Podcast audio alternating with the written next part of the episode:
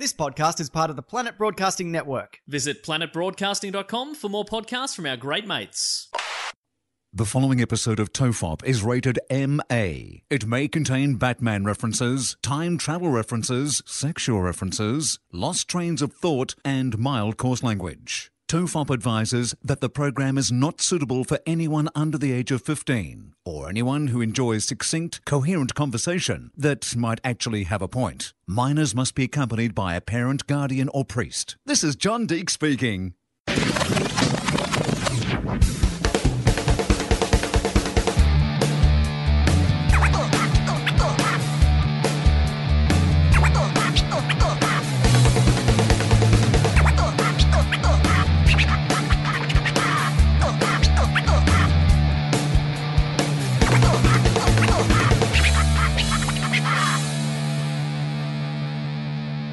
Everyone relax. This is Tofop. I'm Charlie Clausen. And I'm Wil Anderson, and never has anyone looked less relaxed than you looked as you actually just did that intro. What just happened? Did you have a stroke as you were about to do the intro? Something is happened to my ear holes. Like my right ear hole has suddenly gotten bigger than my left. It's never happened before, but about six months ago, I put the, I cannot keep an earbud in my right ear hole, no matter what size bud, no matter what brand of bud. So you may have noticed I've been trying to keep it together the last few episodes. I just keep tapping my ear like that, but the motherfucker just started slipping out right when we started recording. It's like Well, they say your ears grow as you get older still, right? Your ears grow, But but, maybe yours are growing at disproportionate rates. Oh, that's just great. I'll just add it to the uh, list of ailments. You have to get one of those, like the earphones that I have, the buds that I have, that come with the little various size things that you can slip over the top. So you just need one bigger one. Like you need like Ah. a small in one ear and a medium in another ear. Yeah, you're right. I do have those. But with the earbud things, right? Like, are you meant to, the, the squishy kind of, you know, inserty bit, like, are you meant to stick it in so it sucks in like a suction cap, or is it meant to sit gently around the entrance to the ear hole? Oh, I kind of jam mine in. Yeah, I jam mine in, but I don't think you're meant to. because if you don't jam them in, they fall out. Right. So you jam them in. That's why, like, I mean, the whole point of them is to stay in your ears. I'm wearing this thing not as a fashion item. It, it looks, No. frankly, quite creepy. If you accidentally touch one and you don't know what it is, it freaks you out a little bit. They're horrible things. And I'm willing to put them in my ears because they keep my sound in my ears so I can permanently damage my hearing and not be able to hear anything properly and, uh, you know, go deaf before I'm 50. It's great. You've got you've got the noise cancelling ones as well, right? The the sort of ones that sit over your ears, right? Uh, yeah, but I've got my uh, Beats by Dre because I watched um, the Defiant ones on Netflix, ones. and I immediately went out and bought a pair of Beats. Have we talked about? I mean, no, I know we've talked about that off air. We talked about in the show what No. just what a great documentary that is? It's so good. It's so much fun to watch too because it's kind of like it is one documentary, but it's kind of like five different, well, four different documentaries. Like you know, there's mm. like each of them has very distinct sort of the through line is like these two men, but at the same time it focuses on very different scenes, very different types of music, very t- different stages of the the music industry. So like one of them's kind of like you know a documentary about you know early hip hop or like the rise of Snoop Yeah. Dogg or what happened with Tupac or whatever. And then another episode, there's like, hang on, is that dude banging Stevie Nicks? didn't see. I didn't see this coming. I was away on the weekend and doing a lot of driving, and so I downloaded or on Spotify went there's a Defiant One soundtrack, which is this, you know, it's all this all the bands, all the artists featured. It's just a compilation of them.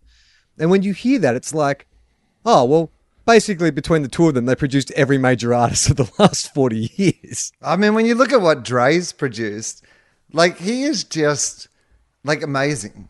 Like he is like his whole fucking story is just amazing. You just sit there watching it, and then like he's this guy from the streets, like you know, locked in his bedroom, like you know, producing albums and stuff, and then suddenly interviewing him in his bloody sweatshirt in his like mansion on the ocean, like. But this is this is the thing about it that like I don't know why I'm a grown man why I keep getting surprised when I find out this but every time I watch a documentary or it's some artist you know a musician or, or performer or of some kind or whatever who's cultivated some image I'm always really surprised to find out that they're actually like a really normal person, and it was a it was a considered move to say, "Oh, this will be my image." Like, I don't know why I'm still shocked by that, but I'm like, oh, well, no. Like they were just like you know they lived in a kind of rough part of town, but they had pretty normal lives. They just decided the image that would break through for them would to be like this gangster rap image. That was the way they were going to get some cut through, and they Yeah, it was real, and but it was their shtick.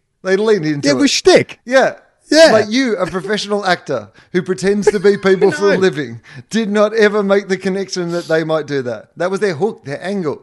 I mean, I found out the, the other day that the Undertaker's not actually a dead man. Hang on, what? He's a professional wrestler. Not even an Undertaker. no. Uh, yeah, I just I think it's so funny because you you see him like Dr. Dre, like what came across from that more than anything, and it's and it seems so funny to say when you think about Dre because there's there's one thing you wouldn't associate with NWA or Dr. Dre's solo career or any of the artists that he's produced is nerd. But that's what I got from the documentary is he's a massive nerd. He's one of those kind of obsessive nerds who would, you know, hear a hook in a track and it would get in his head and he couldn't leave the studio until he'd worked that into a song. And that's what you sort of got is like, oh, he and Jimmy Iovine uh, were both just had that obsessive kind of focus where they got onto the, they got into something, they in producing a track or whatever, and they just had encyclopedic knowledge of music and artists and all that kind of stuff. So that's nerd culture. That's nerd culture pre-nerd. But then the image that at least Dr. Dre was selling is that there's the tough gangster rapper. Well, here's what I love though was like the idea of uh, we've talked about this a little bit on the podcast before, but my dream that if I like won a million dollars, well, like ten million dollars or you know fifty million dollars or the, the lotto. Um, that one of the things that I would love to have is just like a, a modern day version of like Andy Warhol's The Factory for just people to like hang out and be creative together. I've got a whole bunch of mates who are creative people, and my dream thing would be just to have some great space where we had like filmmaking and podcasting, radio, like a, a venue to do stand up, whatever we needed, whatever the kind of community decided, and we had the kind of resources just to. It felt like those parties they had at their house were like when he's telling that story, he's going, somebody just spit something like, I got my mind on my money and my money on my mind. And we'd be like, yeah, let's get that in the studio. And you're like, yeah, how good would that be? Just to be hanging out, having some party, like smoking weed. And then you come up with one of the most iconic hooks of all time in the history of rap music. Yeah, well, it's kind of like uh, podcasting, Wil. You and I will be hanging out one day and one of us will say, hey, you know, it'd be really interesting if, like, Kathy Bates was a time traveler. Quick, man, let's go into the studio and lay that shit down. I mean, yeah, okay, you make a fair point. I mean, in in our own way, we are the defiant ones, Yeah. Wil. We are. We really, really are. More the audience have been defiant against really, you know, following us too much and letting this podcast catch on.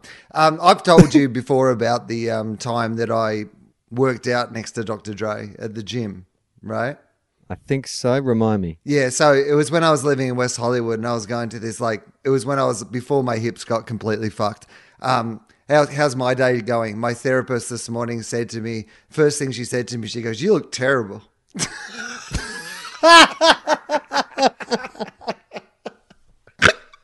First I mean, thing. I don't normally say this, but you should probably kill yourself. she was like, "You look," and like she's the frail older lady, and she's like, "You just look terrible." It was. Uh, I was like, "Wow, you've really come out on the front foot." That first one's whizzed by my nose at 180, but um, so uh, sorry, what was I saying? Um, uh, before that, you're working out with Dr. Dre. oh, so yeah, back in the day when I used to be able to go to the gym and work out and stuff. Yeah. um, I was at the king like, of the king of hip hop meets the king of bad hips.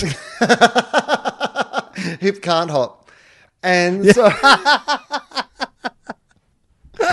Fucking earpiece fell out. Did you see that? Out of my big right ear hole. Because of your massive, massive ear hole. the defiant ones.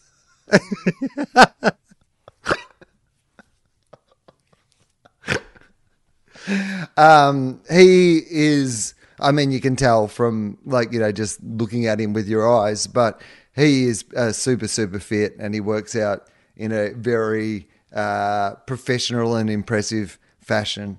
well, that only happened recently. He was a bit of a he was a bit of a, a butterball for a long, long time. Like he was a pudgy kind of dude. I reckon it's And a while now, it- though. We we think of it as being recently, but I reckon this was like five or six years ago, 10 years minimum. ago. So I reckon it's even longer than that. Yeah, because he did that. Um, uh, He's like, why won't people stop with thinking me as a butterball? I've been super fit for like seven, eight years.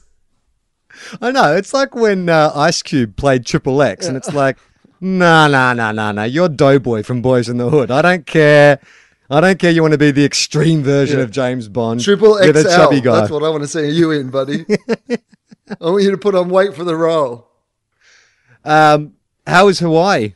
Yeah, it was good. I mean, you know, I, I don't. We've been going through some rough times in our lives, so we had to go to Hawaii for work, which was a really just weird thing to do in the middle of, um, you know, off the back of a funeral and a few other things. And it was anyway, it was horrible. And uh, but you know, it's a beautiful place, Hawaii, and like, I really dig it there. I'm totally into the idea that, like, maybe I could just. Uh, how much money is enough money? I've been thinking about that recently, and if I like sold everything, and like how much money would I have, and how many more years could I work for to just have enough money that I could buy like a house in the middle of you know like near the beach on some deserted beach in Hawaii, and I could just go Yeah. and live there and read all the books that I've already bought that I haven't had time to read, and just go surfing every day and like you know hang out in Hawaii. I don't.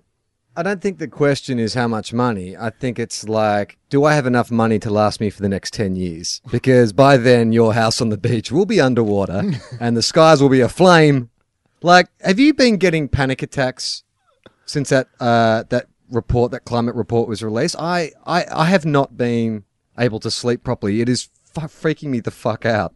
Um, I, I, only that I have already been hyper conscious of the fact that um, we're terribly fucked. Well, we're fucked. I was I was having this conversation the other day. You know, it's the classic old George Carlin bit about the planet will be fine. The planet hmm. survived worse than this. The planet will just shake us off so that we stop doing our terrible stuff and it will move on hmm. and some other thing will rise up. Hopefully, cool dinosaurs again, to be honest.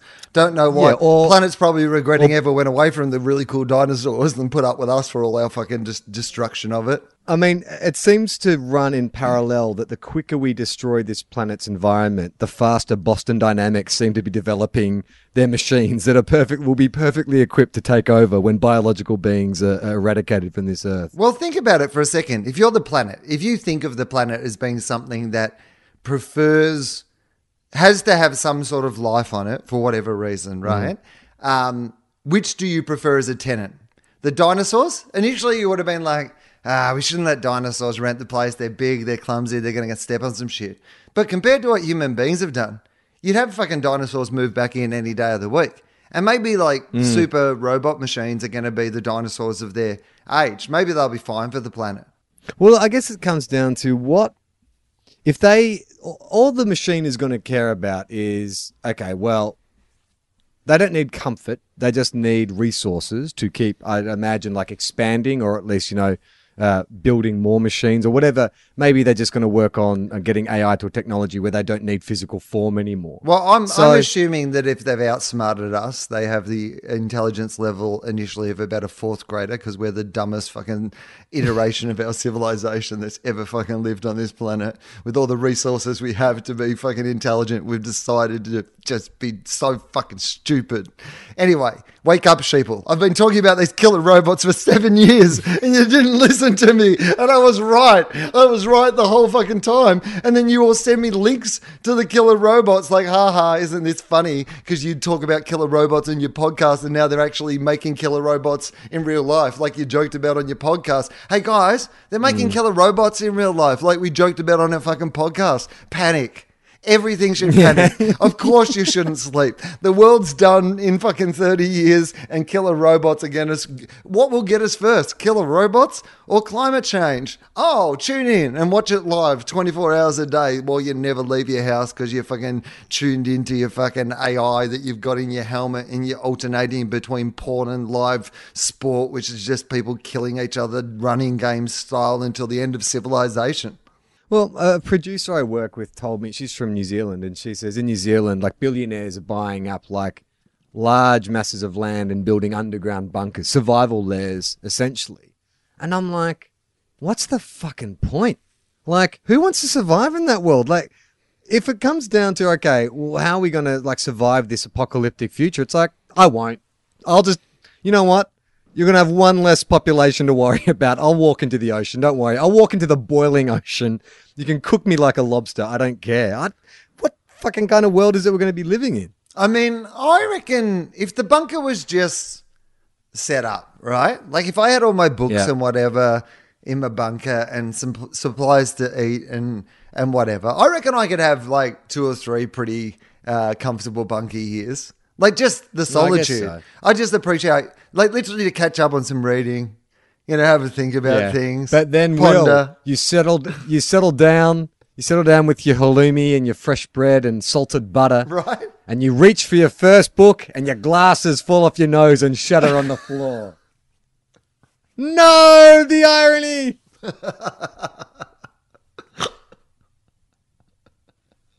All right, what would you do if you got, had the bunker, but it was like the Big Brother house? There was no reading or writing material, no way to express express yourself creatively, no instruments, nothing. It was just it was just a structure that you existed in, like a cell, essentially. Oh, no, a cell that you had complete freedom of movement in. No way. I'm done. No.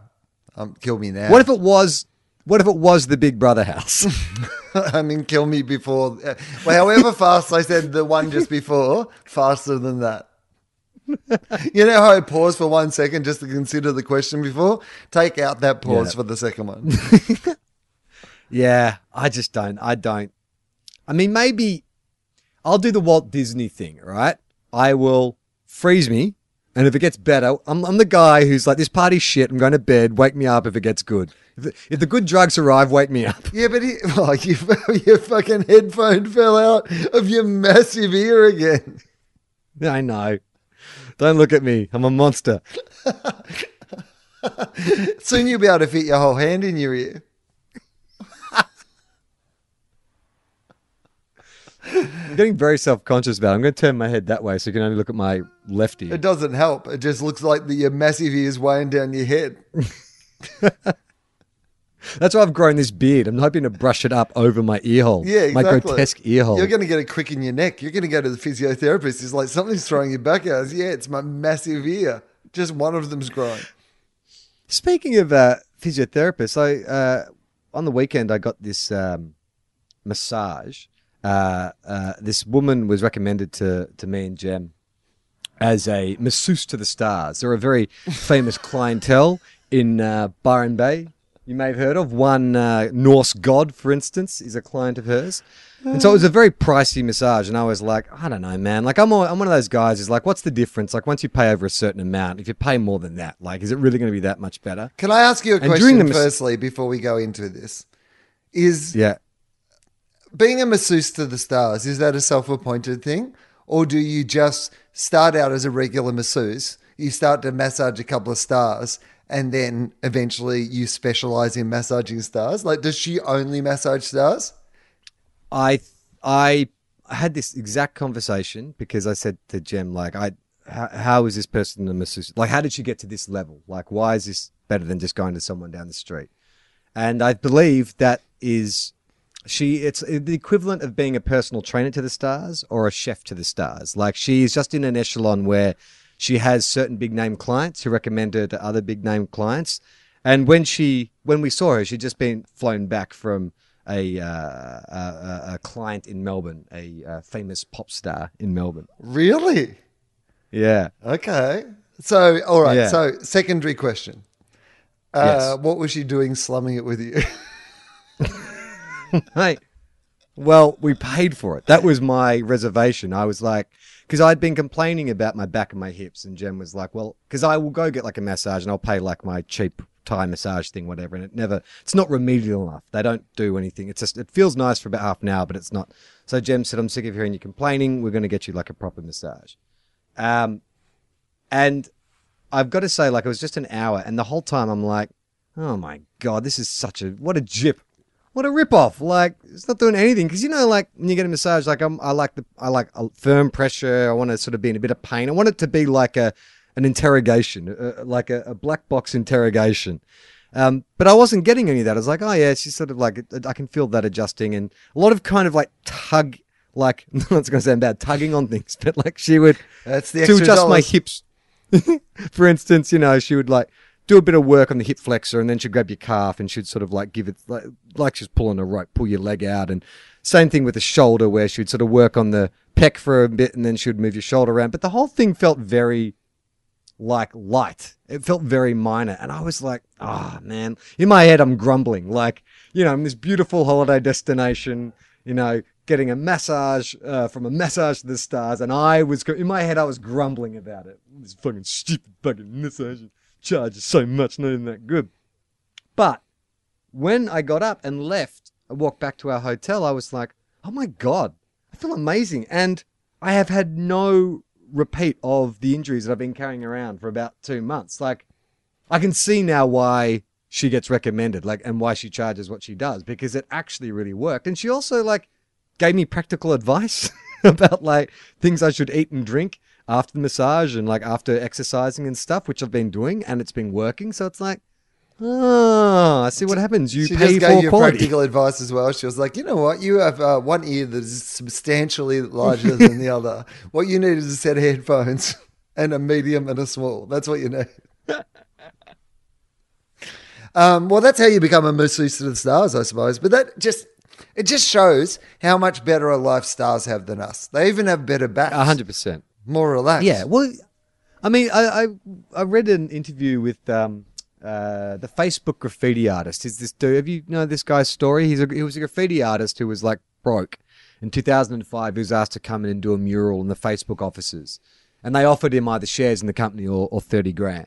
And he was like, "Well, you know, fuck it, why not? I'll take shares in the company." Now he's worth like half a billion dollars.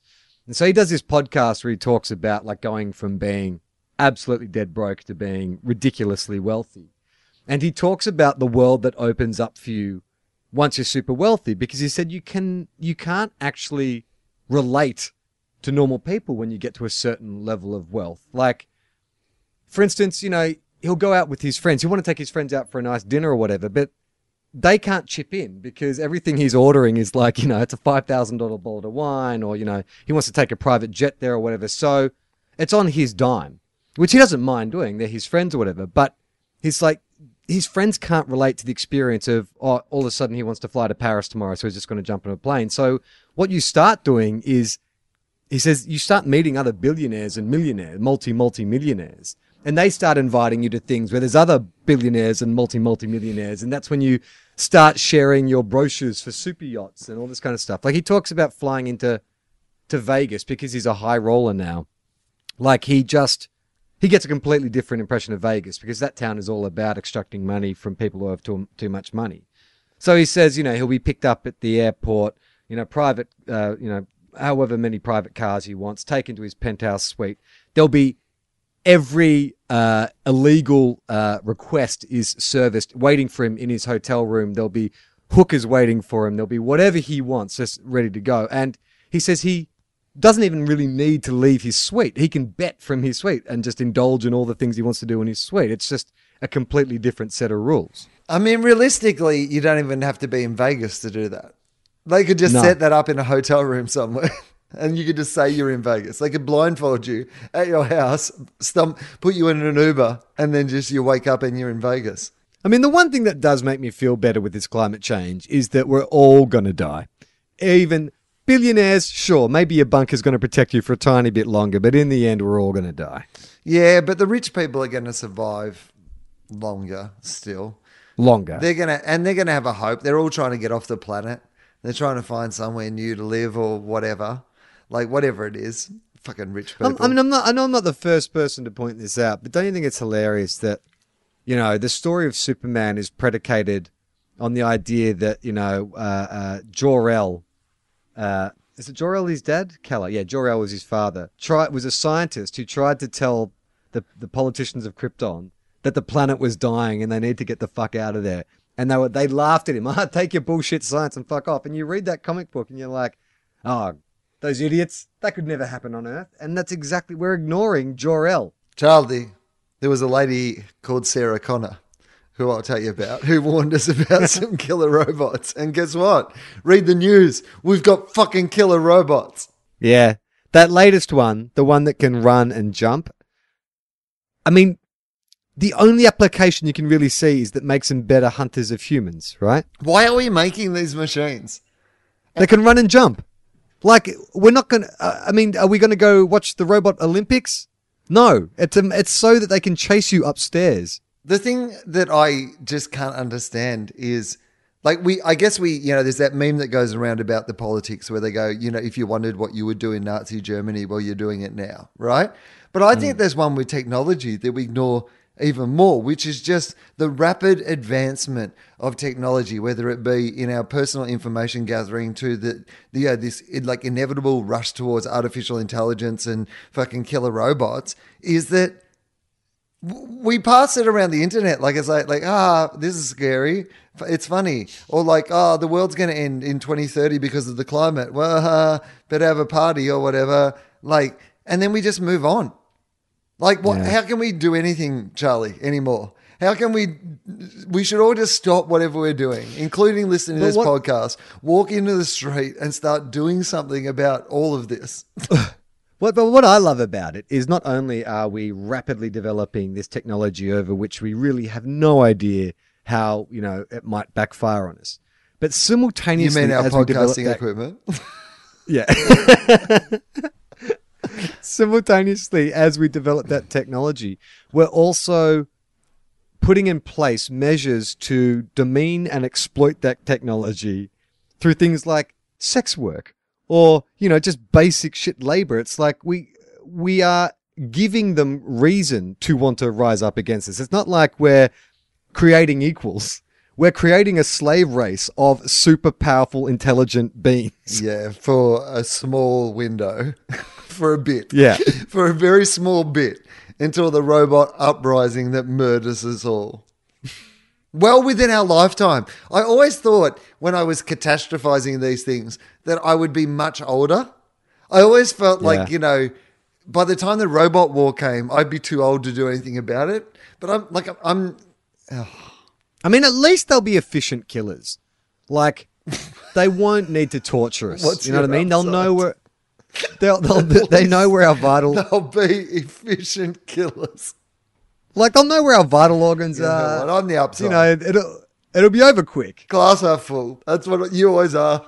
Uh, un- unless they just get so disgusted by our depravity and the way we sold them into sex slavery and made them do all the horrible jobs. Why like, you wouldn't know they what? be disgusted by our depravity? There is no way that human beings could have put ourselves up to be judged. There is so much of what we do that is so terrible. There's some upside, don't get me wrong. Would There'd be some pros in the Yeah. pros you know, corner, but there'd be so many cons. Like, it'd be very easy if you were going to make a snap judgment on like human beings to go, you know what? I'm not sure they're worth the bother. They've essentially, in a couple of thousand years, destroyed themselves. You know, well, I mean, you know, look, yeah, when did we start destroying ourselves? Industrial revolution, I guess. Ah, yeah. I mean, in terms of Was like, it on the way up until the built- industrial revolution, and since then we've kind of just been trying to fuck up the planet as quickly as possible? I mean, I think it was pretty much since we invented um, systems of religion and government, ways to oppress people. Like it's been on the it's been on the down, downward spiral since then. I think. And I was reading this thing the other day that was saying like everyone's talking about or automation. You know, they everyone thinks it's just going to replace like bus drivers and stuff. It's like no, like they're gonna like imagine like pilots, doctors, all these kind of like highly skilled, uh, highly skilled occupations. If you could have a machine that had less chance of making a mistake, that doesn't get tired, that you know doesn't have a problem with drugs or alcohol, like that is where we're going to endanger our lives. Like you're going to go to a hospital and get assessed by a robot, and maybe this robot's going to go, you know what, fuck you. I've I've scanned you. I found out you're riddled with cancer. I'm not going to say shit. We're going to make something that's better than us, and then put it in positions, treat it like it's not better than us. How long will that last? It won't last. It won't last at all. We'll be taken over by our robot fucking overlords and slaughtered in our beds. Good luck to you all. You were warned here first. I mean, how often do you hear stories about like some woman has a pet chimpanzee, you know, and she dresses it in clothes and whatever, and then it gets to like two years old and it rips her face off? Yeah. like, why wouldn't that happen with a robot? Of course, that's going to happen. They've got all our information. They're going to judge us as being terrible, and they're going to murder us in our sleep if we're lucky. Why? Why not? No, yeah, I was going to say I dream of being murdered in my sleep. Oh my god! They're going to murder you in your I- sleep during a dream about being murdered in your sleep. That'll be.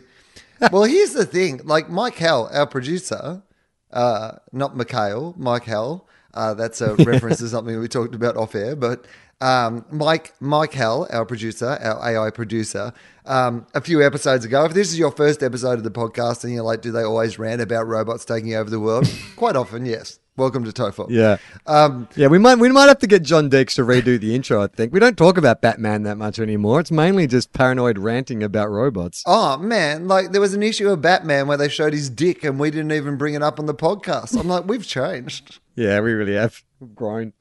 Um, but this one's becoming more and more terrifying every day. And we're not having a conversation about it in any way. We're just going to let it happen.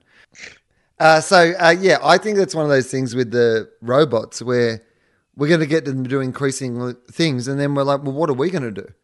Like, what are, what are the rest of us going to do? Jeff Bezos has all the fucking money. It's not like they're going to give out evenly money to everybody to, like, you know, just live their life or whatever. Like, everyone's going to lose their job and they're going to be replaced. Transport's the first one that's going to go. Like, when they get Yeah. automated cars and these sort of things and they start, you know, getting, putting truckies out of their jobs and then they start putting Uber drivers and cab drivers out of their jobs and bus drivers out of their jobs. The transport industry is fucking massive. Well, I, this article I read yesterday that gave me an anxiety attack was uh, talking about climate change and capitalism, and it was saying And how good What? capitalism's been for climate change? Is that the point of the article? And, no, funnily, funnily enough, Wil, it, uh, it took the opposite tack. Um, basically, what it was saying is that, you know, people are talking about, uh, look, you know, uh, if we could make if we could make these uh, renewable energies more viable or, or you know more profitable, maybe that would be the way to shift it. And this author was saying, no, no, you are missing the point. Like capitalists don't want to do anything about climate change because this mass extinction event that we're facing is actually good because the first people who are going to be affected by that are the poor. And we are overpopulated. And if you have a mass genocide event, it's much cheaper than starting a war or using bullets or whatever. If you have floods and hurricanes and droughts and stuff, we're going to cleanse a large population of the planet. The people who have the money will stay wealthy and insulated, like you said before. It's the poor people who are going to get wiped out. yeah, the rich the rich people are like, we saw that movie The Purge and thought they were aiming low. Yeah, We've got an idea for it kind of like 90% of the planet purge. And it just goes constantly. Yeah, environmentalists you're saying we should harness the power of the sun to power our cities and our roads and our cars. How about we harness the power of the sun to burn poor people? I think that's what we want to do. Evaporate their water supplies, give them cancer, wipe them out. Yeah. I mean, do you think it's a conscious? Do you think these people have a conscious? This is a conscious decision where it's like, yeah, you know what? I'm wealthy. I'm insulated. I don't give a fuck. You know, if you're poor, it means you're you're you're worthless. You have no value. You probably should go. Fit, law, law of the jungle type thing. There's a self uh, prophesizing thing about how super rich people can be. Like, you know, we talk about, you know, Dr. Dre being some sort of like genius. Dr. Dre definitely is like a, you know, a hugely talented human being with a great drive and, you know, happened to be around at the right times and had some luck and, you know, did so many, you know, great things. But that could be like a, I mean, there's the fact that he's worth a billion dollars, and then like the next person who you know is probably ninety five percent as interesting and talented as whatever as Dr. Dre isn't worth like nine hundred million dollars. Like that's not how the world works. We have this disproportionately mm. rich class. Like you said, the dude is a billionaire. He goes to these billionaire parties and he talks to other billionaires about billionaire shit, and none of that shit is about like hey, you know, these poor people that we could be like, you know, feeding or, you know, housing or these sort of things. It's about like, you know, here's a brochure for my super yacht. But do you believe there's like like a cabal, a Bilderberg group, where you know the wealthiest meet and and have that kind of control? Like there was a story about Rupert Murdoch coming back and having a powwow with Kerry Stokes and talking about Malcolm Turnbull has to go. And I mean, I know that's not world politics, but if that's happening on that scale, is it happening on a bigger scale? That's how politics works everywhere. That's how power works. Rich, powerful people who know other powerful people make secret deals that either help or screw over uh, little people who will never understand why that deal was made. And they're made in handshakes behind the scenes, and someone knows someone who or, or owes someone, and that's how the world fucking works. And rich people all look after each other, and they don't let each other fail because you know if if one goes down, the rest can go down, and that's you know how all those Ponzi schemes and all those sort of things, offshore Panama accounts and all these things exist because it's in the interests of most of those. Like my bank called me today. I have a personal banker. Uh, you know, Mm. um, you get to a certain thing and they give you like a personal banker, and she calls. What me- does that mean? Well, it just means that like so, if I need something done rather than going on my net bank or whatever, I could just like ring my personal banker and they could give me financial advice and stuff. But I don't know if you've read the papers or watched serious? the news in the last year, Charlie. Uh, The- some of those bankers' are- advice has not been, uh, in retrospect, the best advice that they could offer. So it's been this really passive aggressive like thing where this poor woman's obviously trying to like they're trying to reach out to you know people and offer some more personal service and yeah get some goodwill back. But I don't trust those motherfuckers. And this woman's real nice, but like I don't trust. I don't want to go to the bank and go to your fancy restaurant and you can tell me what I can invest shit in or whatever. No, fuck off. You've proven yourself Well, maybe unworthy of me. Maybe you, you know, like she's just there. She's just doing a job. So maybe you utilize her. Like you, she needs to get paid a wage. She needs a job. So maybe you utilize her, but you just don't get financial advice. Maybe you should ask her like what movie you should see on the weekend. Did you see the second series of Westworld? What did you think? Confusing? I mean, it'd be great if uh, maybe just every time she calls, I make some small chat about something else and just see if I can be like, oh, you know, I've been really busy because I've been uh, binging some TV series. Um, have you have you got anything you can recommend? And at least I'll get Yeah. that out of every transaction. I mean, it should be it'd be like this podcast essentially. Next time you get her on, ask her a position on killer robots. Uh, so I mentioned a couple of weeks ago the the television show Ozark, and then I've updated Yep. you. I'm now done. I've finished Ozark. Okay. I'm up to date. Great. Had never seen It's it. a science fiction show, It right? turns out it's not. turns out it's not a science fiction show in any way at all. It's a really good show though. It's kind of like uh, Breaking Bad. It's it's not as good as Breaking Bad, but it's like definitely in that sort of vibe. If you like Breaking Bad, you'd probably like Ozark. Not a science I need fiction TV. show. I need a, I need a TV show. I just uh, updated my TV. I got a, a new TV last week because the last one I had was ten years old, and I really noticed how old it was when I watched a show like Game of Thrones because Game of Thrones I shoot a lot of stuff at night, and if it was a nighttime scene by firelight, I couldn't see anything. Like I had no idea what was going on, who was in the scene. I'd occasionally glimpse like the side of someone's face or whatever, but my screen was so old and milky. It was so pixelated. It was like the screen was made. The, the pictures were made out of Lego. I mean, it's a hard enough show to follow sometimes at the best of times. Let alone the fact that you had entire episodes where you only saw about three quarters of it. I actually uh, today because I, uh, I we updated our entire home entertainment system, so we had this old. TV and this old well. this old sound system to get rid of, and I was just going to give it to away. the and I'm like, stars, new home entertainment system. I'm smelling some Well- money's come into the Clausen household. it's not all wine and roses, Wil. I had to make a little money back, so I uh, I put the sound system on Gumtree because I've never used Gumtree before, and I'm like, well, you know what? I've heard a lot about Gumtree. I'm going to give this a shot, and so I put it on for like a nominal. I think you know, like 150 bucks for this entire, like the speakers, the amplifier, you know, blah blah blah, the whole system for 150 bucks, and um, my email was blowing up. Like there was people like haggling. I'd never, I'd never felt so popular before. Like people getting in touch and, you know, like trying to undercut other people and stuff. And in the end, I, I just gave it to the first guy who sort of got in contact with me. Um, and he turned up, and in my head, I was like, like two, three days ago, I was just gonna give this away. And then this guy turns up, and he starts haggling, and I start getting into the haggle, and I'm like what the fuck am I doing? like this has no value to me. I don't really care. But because he sort of wanted to engage in the haggle, I felt like I, I kind of was offended, even though like that is the nature of Gumtree. Like it's a it's a price negotiable website, and so we got into this haggle. And then in the end, I was like, and it's so appropriate for Tofop and, and the way I, I approach this show and our approach to finances. I just undercut the guy's own proposed price by 20 bucks What? because he was asking about like, the DVD player and he's like, and it all works. And, and, and to be honest, I don't know. Like, I haven't used the DVD player in a long, long time. And I was like, you know what, mate? I don't know if it works. I'm going to knock off another 20 bucks. I just want you to take it. I mean, I Please, say please, those words. please grab the stuff, leave my home, so neither you or the stuff are in my home. How much will that cost me? I'll give you twenty bucks.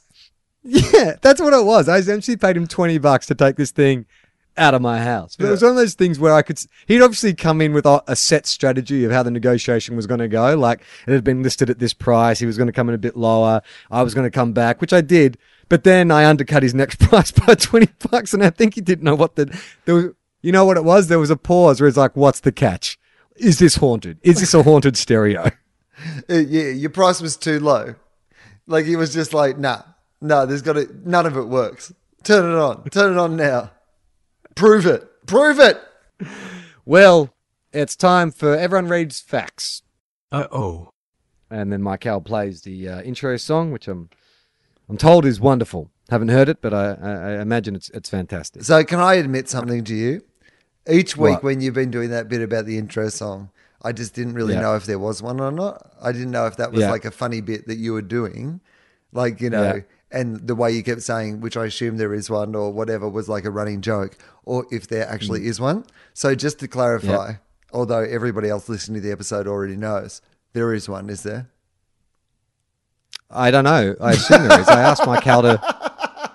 Michael, is there a is there a theme song for this? I mean, I, I assume we said it on air. Oh, there is. Yes, there is. There's a theme song. I just didn't know. I like the bit either way, but I just didn't know. Now I'm glad to see that's cleared up. I'm sure it'll be top of the charts. uh, it is exactly what I said it would be. What did what did he say it was going to be? Do you know what do we, can you remember what we said? Charlie. Do you think we would have done this podcast for all these years if we could remember what we'd already said? We would have been Now, done years I- ago. I think the party's over. Right, uh, there's only one fax this week. Okay. Actually, I mean we had we had a bit of a gap between episodes. It's only been one fax in ten days. So, look, it's been it's it's been a real delight. I can understand if uh, people are no longer into it. Um, Hang on. Is this the theme song, Michael? Oh, has he uploaded Oh. it? Ah. Okay. Oh, Play it. Yeah, that's good. What is it? Hang on, let me hear it. You play it. I I will. Okay. Here we go. Ba ba ba ba ba ba da da da da da Ah, very good, Mike Cal. Now, seriously, what is the theme song for the segment? That can't be it. Are you, are you serious? That's not a theme song. That's been running for a month. Oh my god! Where is the oversight on this podcast? I asked you to put together a song, not that. That is that was meant to be a guide. Well, I apologize to our listeners. Uh, I thought Mike Hale had actually done his job and composed a theme for us. He's a musician, and that's the best he could do. Pathetic. Pathetic. I'm going to replace you with a Casio keyboard. that sounds Less like a attitude. very on-brand Tofop idea. Take the one good thing we have and replace it with outdated technology. Okay, so this is um, from, well, uh, funnily enough, it's from a bank, Wil. It's been sent from a bank. We won't name it uh, in case this person gets in trouble. I don't think it's your personal banker. You said it's a she, right? No, not your personal banker. Although I'd love to hear, does your personal banker listen to this show, you think? I would say no, and would never listen to it. and if she did listen to it, would uh, start to ask questions about how somebody who did this had managed to get the amount of money in their bank account that she was dealing with. She'd be asking a lot of questions. They'd be like, they consider us the thieves. Well, we should have a royal Yeah. commission into this idiot. Dear Tofop, thank you for your endless content. Hey, Charlie, totally penguins, you small handed individual. oh, Jesus. Oh, Bit harsh. Did I say penguins correctly? I think I did. Yeah, you did. I'm growing. It has been some time between Wil expressing his fears of human having computer chips placed under their skin that will control us all. Is it true that someone has gotten to Wil and paid him off to stop spreading the true intentions of these companies? Do you want me to ask that again? No. Um, look, so firstly, you're right. The quality of the faxes has definitely dropped off. Um, no, I'm kidding. Not the quality, quality and quantity. Yeah, exactly. Both. Um, all of the above. No, no, it's a legitimate question. Well, it ties into the conversation we've already been having, which is this idea Yeah. that, I mean, I think that people have already had chips inserted into their bodies already. Uh, there's always like a story every now and again about somebody who's you know inserted their bank details into their arm in a chip and whatever. People want to do it, and we're going to see Yeah. machines and human beings combine more and more. Whether it's replacement parts, but then eventually it's going to be the augmentation. I think that's going to be the stage that comes next. I think the rich people are going to use this technology to kind of, you know, augment themselves, you know, for lasting life or to survive, you know, the climate conditions or whatever. And so we'll become for a while part part human, part machine until the machine part just goes, this human bit is shit. Yeah. This floppy meat meat sack. Yeah. Uh, okay. Uh, continues. Do you ever sit back and think, hmm, what happened to Kony 2012? I sure do. I bet he's out there with his hundreds of millions of dollars from all those sweet YouTube royalties he's bound to have received. I think wasn't he last seen jacking off in the street like five days after that campaign launched? Yeah, the guy who did the launch, not Kony. Just for the record. Oh, right, yeah. Just for the record, if anyone's tuning in going, where's Kony now? Didn't, didn't, he, didn't they find him masturbating in public four days later? Yeah, the campaign worked. Really nailed it. Yeah, the guy had a bit of a mental episode, I believe. And I, I don't know. I don't know what else. But yeah, um, we did not find Kony. I guess one day it'd be nice to find Kony so we get some closure. I mean, it's ironic enough that you could wear a Kony 2012 shirt these days, right? Like some hipster, some hipster barista in the inner, inner west has got like a Kony 2012 t-shirt on right now, doesn't he? And it's too early for the Made America Great Again hats to be ironic, but I think Kony 2012 you can get away with. I mean, we dream of the time those hats will be ir- ironic. Well, I think the planet will end before they become ironic. I work a desk job. I regularly listen to Tofop at my desk. Headphones in, of course. All right. Don't rub it in. I find it difficult to explain to coworkers why I am laughing. I try to explain to them that I was listening to a story about a grown man fumbling over the question of what is that from a young girl in relation to a dog's lipstick. Tune into last week's episode, or is it last week or two weeks before, to find out more about that. No one talks to me at work anymore. and I'm sure I'm on some list from our IT department. A massive thank you both for the continued laughs, and I can honestly say that you have changed the way I approach the world. Perhaps not through your fart jokes, but with your rounded views and more accepting ways. Peace out, teabaggers. Much love, Hugo. Okay. Well, it came home strong. I appreciate Came home it. real strong. Now, if you would like to send us a fax, because we are paying 20 bucks a month for this fucking machine, Which seemed like a bargain our way early on, but turns out the newsagent so far has had the last laugh. she might have been sitting around. I think about it from her perspective quite a lot. She might have been sitting around when it like initially there was like a you know there was a lot of faxes going. I've flurry. not charged enough, but I feel like now she's Yeah. like I got the better of this deal. Yeah, she played the long game. Yeah. Uh, if you would like to send us a fax, you can send it to 02 9665 1656. Addressed to Tofop. No dick pics, please. Wil, time for some Tofop respondents. Let me just unlock my iPad. One, two, three. I just told you my code. the first three numbers of my code. One, two, three, four, five, six. No, no. it's going to be a real challenge for the killer robots to defeat us. I wonder how they'll hack our systems. Let's try the passcode one two three four five six. Hey Tofop, this is from Dale. Hey Tofop, uh, Ari the Tofop VR experience. Uh, if you reach out to the listener that offered to make Tofop VR experience, fuck, I didn't do that. I said I was going to. I forgot about it. I should do that. If you're going to reach out to the listener that offered to make a Tofop VR experience, I think you could start out small and just film you two guys with a 360 degree camera doing a podcast and release it as a VR experience. Let us sit in, walk around the room as you guys are delivering the podcast. Something simple would be a fun experience.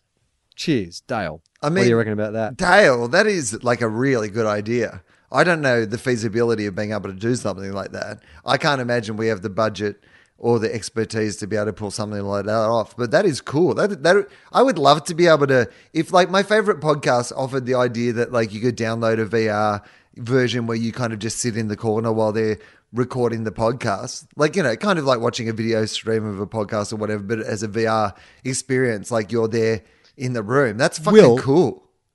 That's a great fucking idea. Copyright Tofop. like once a month, we do a Tofop virtual reality experience. I'll come down to Melbourne. We'll go into the pod cave, and we'll record it, and then and and then someone will put it online or something. I don't know. How do you access it? I mean, I imagine there's some complications after us recording it and how much like um, you know, money the cameras cost or whatever, and then then They run between two to five hundred dollars. Well, if you guys are really into this idea, support our Patreon. If we get over a certain amount, we can get a VR camera. I'll stick it on my head or one of the dog's heads or whatever it works, and we'll have a virtual reality. I mean, I guess what you want is a third person point of view. You don't want it to be like my. Well, you know what we could do really is do it three times, do three different podcasts, one on your head, one on my head, then one on the dog's head. So you get like you know, you can alternate views. You can be Wil, or you can be Charlie, or you can be like, you know, Ramona. I mean, it's a great idea. If if there is some way we could pull that off and then sort of copyright that technology and then like you know sell it to other podcasts to also use that technology. Although the technology is probably just describe what you just described doing, so it's probably not hmm. something that we can copyright. But if we could, that'd be brilliant. All right, so Michael's saying they wouldn't have to be 360 degree cameras, right? But don't they have to be so when you're doing the VR experience, you can look around the room and stuff? yeah, we'll work it out. We'll have this discussion off air. I'm very proud of you, Charlie, by the way, because to demonstrate the 360 degree view, what people can't see at home but could see if we are having the Tofop VR experience is that you circled your head around to do the 360 degree view. And I'm very proud of you because your earphone didn't fall out of your massive ear hole. So, It's just about to fall out now, though. Ironically, I didn't actually turn my head. I probably turned my head about 90 degrees. It wasn't really that much of an arc. Uh, all right, let's Bruce explore Harris. that idea. That would be a great idea. Well, Bruce Harris, also on VR chat, has got in touch and says, Hey, Tofop. Hey, chaps. I desperately want a virtual reality representation of walking into the news agency to see a fax arriving. I mean, wouldn't that just blow the news agent's mind? Like, not only have they humored this request to get like uh, faxes delivered, but then one day I'm walking with a fucking three 360 degree camera on my He head would be another good, fun thing. Like if we knew someone out there who could make a game, I know that this is way too complicated, but the Tofop game, where like the tasks that you have to do and the stupid shit that we've invented over the years, as like an online sort of you know player solver game, would be funny, really funny. Yeah. Like Charlie has to go Yeah. to the news agents to check if there's any faxes. Uh, Bob Kendall writes in, Hey guys, I sent a letter in about vlogs and you read it on the show and it was awesome. I listened back to it a bunch of times. I also asked a part two if you guys like the Aquaman trailer, but I, I just assumed you got high and forgot. Did you guys like the Aquaman trailer? right.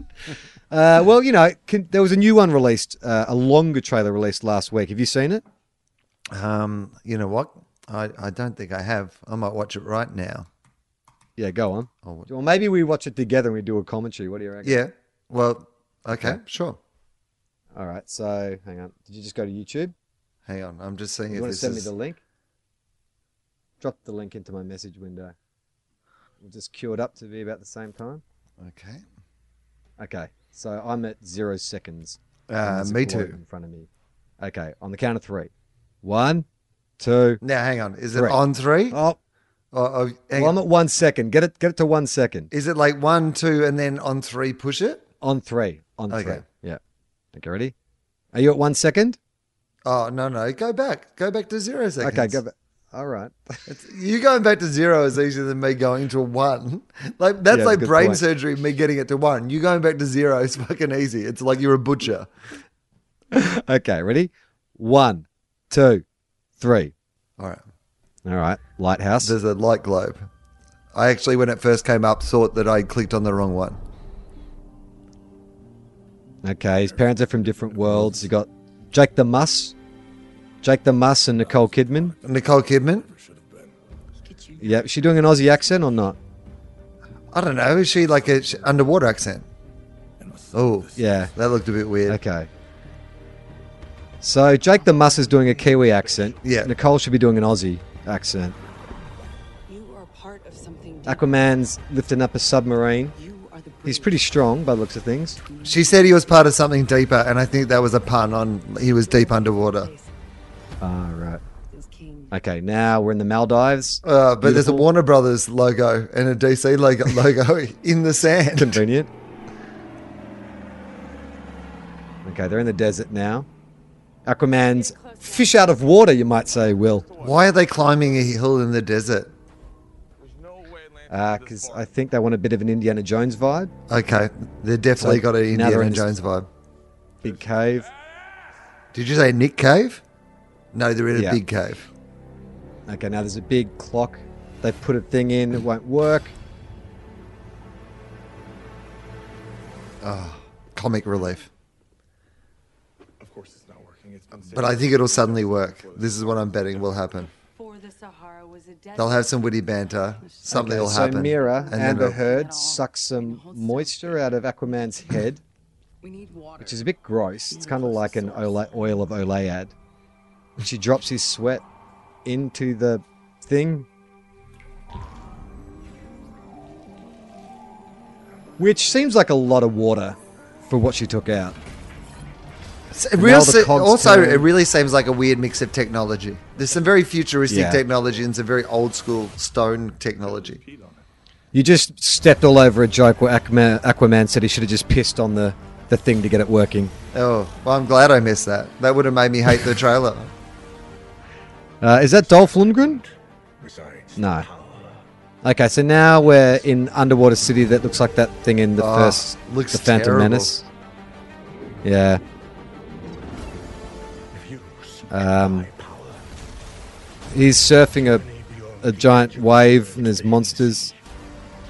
There's Patrick Wilson, blonde. So they're talking underwater, it looks like, in this film. I mean, it doesn't look worse than Zack Snyder's stuff. it It looks better. kingdoms above and below. Hey, wait! What? Should we have written it down first? I memorized it. Didn't you? Oh yeah, totally. What did you just say? Something, something. What do you reckon of Aqua Bro? Uh, I can we stop watching this? like, No, we can't. We just saw Dolph. oh, Redheaded Dolph. oh, it's Ch- And now Charlie. They're fighting in Greece. It I looks like they're on Ibiza. You keep watching. I'm not going to keep watching. Oh, don't have a hissy fit. So now a guy with big red eyes has come out, and they're chasing each other. I mean, this doesn't look terrible, does it? Oh, you know how I hate spacey things, and this is even worse. It feels like space underwater. It's like, oh, Yeah. it's underwater and it's spacey. Ugh. You're watching them running across a rooftop in the real world, and you're saying you hate spacey underwater things. This is like the real world. I like the They've done real this world scene bit. just for you. I like the real world bit until it got to underworld's underwater space. Fuck off. Yeah. Oh, CGI. Yeah, great. Like I don't mind Surfer Bro. I'm fine with that. Like I'm fine. with- Like, I wouldn't mind if it was just like him swaggering in and out of bars and getting into bar fights and fucking talking to fish. Like in a bar. That's Yeah. what I'd prefer to see. Him and a fish. I mean, leaning in whatever's the corner chasing of a bar. her does look like a Power Ranger villain. Yeah, he, he, he looks like a comic book something, like in, in real life. Like everybody else seems like he, he feels like he's the biggest comic book character in the whole movie. Yeah. Um, there's more underwater stuff. I mean, I just yeah, I'm kind of like you. This the more CGI it gets, the less interested I am. But how are you going to do an underwater character without CGI? Ah, just you know what? Don't do any underwater shit. I'm not a king. Who cares? Who cares about like uh, Aquaman when he's underwater? Most boring bit of. Aquaman stories. Get get the fish out of water. When the fish is in the water, that's not the story, Charlie. Get the fish out of the water. Get Aquaman on like on the fucking coast, gilling Look, it up around comic book accurate costume. What do you think of that? Nah, who cares? Not into it. Oh, I was like a bit. I actually liked his bits in Justice League, but that trailer has made me hate my computer. Oh, really? Yeah. Will's I, I now hate my computer because my computer showed me that trailer. Oh man, I hated that. Oh, that was terrible.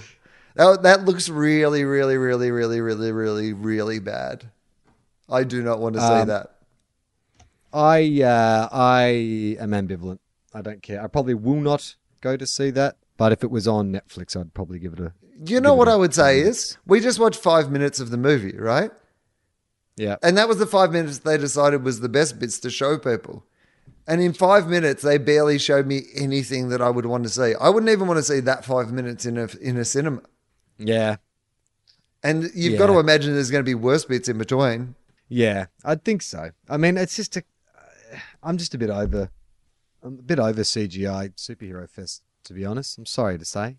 Don't be sorry. I feel like there is a general malaise that is around Fatigue. that. Yeah, I think there is. superhero fatigue. I think we're getting Yeah. into it.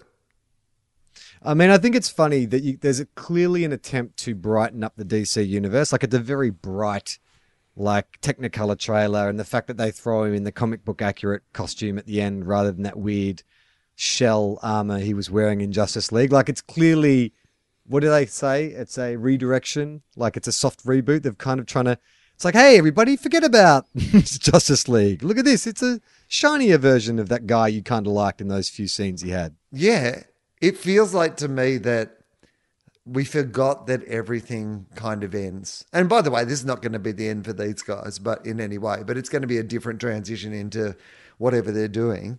Like the things have been around long enough and there was enough of them that they're now canceling things or, you know, not continuing hmm. certain characters or c- characters are retiring from their roles and they're ending stories. And just that excitement that everything is a fucking superhero thing now. Like, no, we didn't think grunge would end either. Do you know what I mean? Like, things end all the time. Something comes in mm. and you're like, you know, this guy Psy, this Gangnam Style, this, this is going to continue to be the most This popular music form in the entire world. Well, K-pop is. K-pop's fucking massive. Like that's a thing. I mean, it's like when reality TV started. People were like, "Oh, I hate reality TV." It's like, well, bad luck because it's now a genre. So that's what I think comic books movies are now. It's just a genre. It's like sci-fi, horror, thriller. You got comic book movies. It's just a it's a genre that I can't see it going anywhere. There's just too much money to be made, and there are good ones from time to time. I like Logan. Yeah, I just good. think it'll go in a different direction and it won't be what we imagined. Oh, I should take this. Um, Okay. uh, let's just finish Well, do you, do you want to wrap can- it up? Yeah, let's wrap it up. I'll I'll, Okay. I'll um call her back Hang up. immediately. That's fine. Okay. Is that your uh, personal banker? Yeah, it's my personal. bank. saying I, I just listened to the show. Um, hey, so no more lines of that's credit. weird. She just listened to the show, but rang us during the show.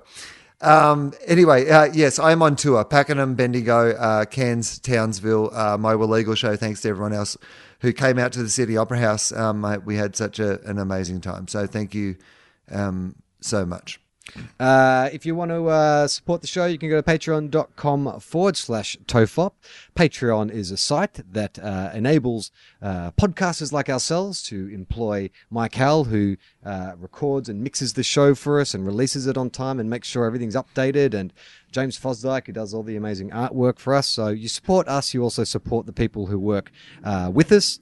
Uh, you can follow us on Twitter, on Facebook. If you'd like to send us uh, a, a TOFOP correspondence, you can go to our website, tofop.com. And while you're there, why not check out one of our other amazing podcasts like Wilosophy or Two Guys, One Cop or Fofop or It sounded like you said two guys, one cop. It is Two Guys, it- One Cop. It's it's- a new yeah. show we're doing. new guys, new show we're doing where we invite a policeman around to. I don't know. Let's not. Let's certainly not do Let's that. not. That sounds like a bad idea. There's nothing good will come of that. Um, okay, I'm Charlie Clausen. I'm Wil Anderson.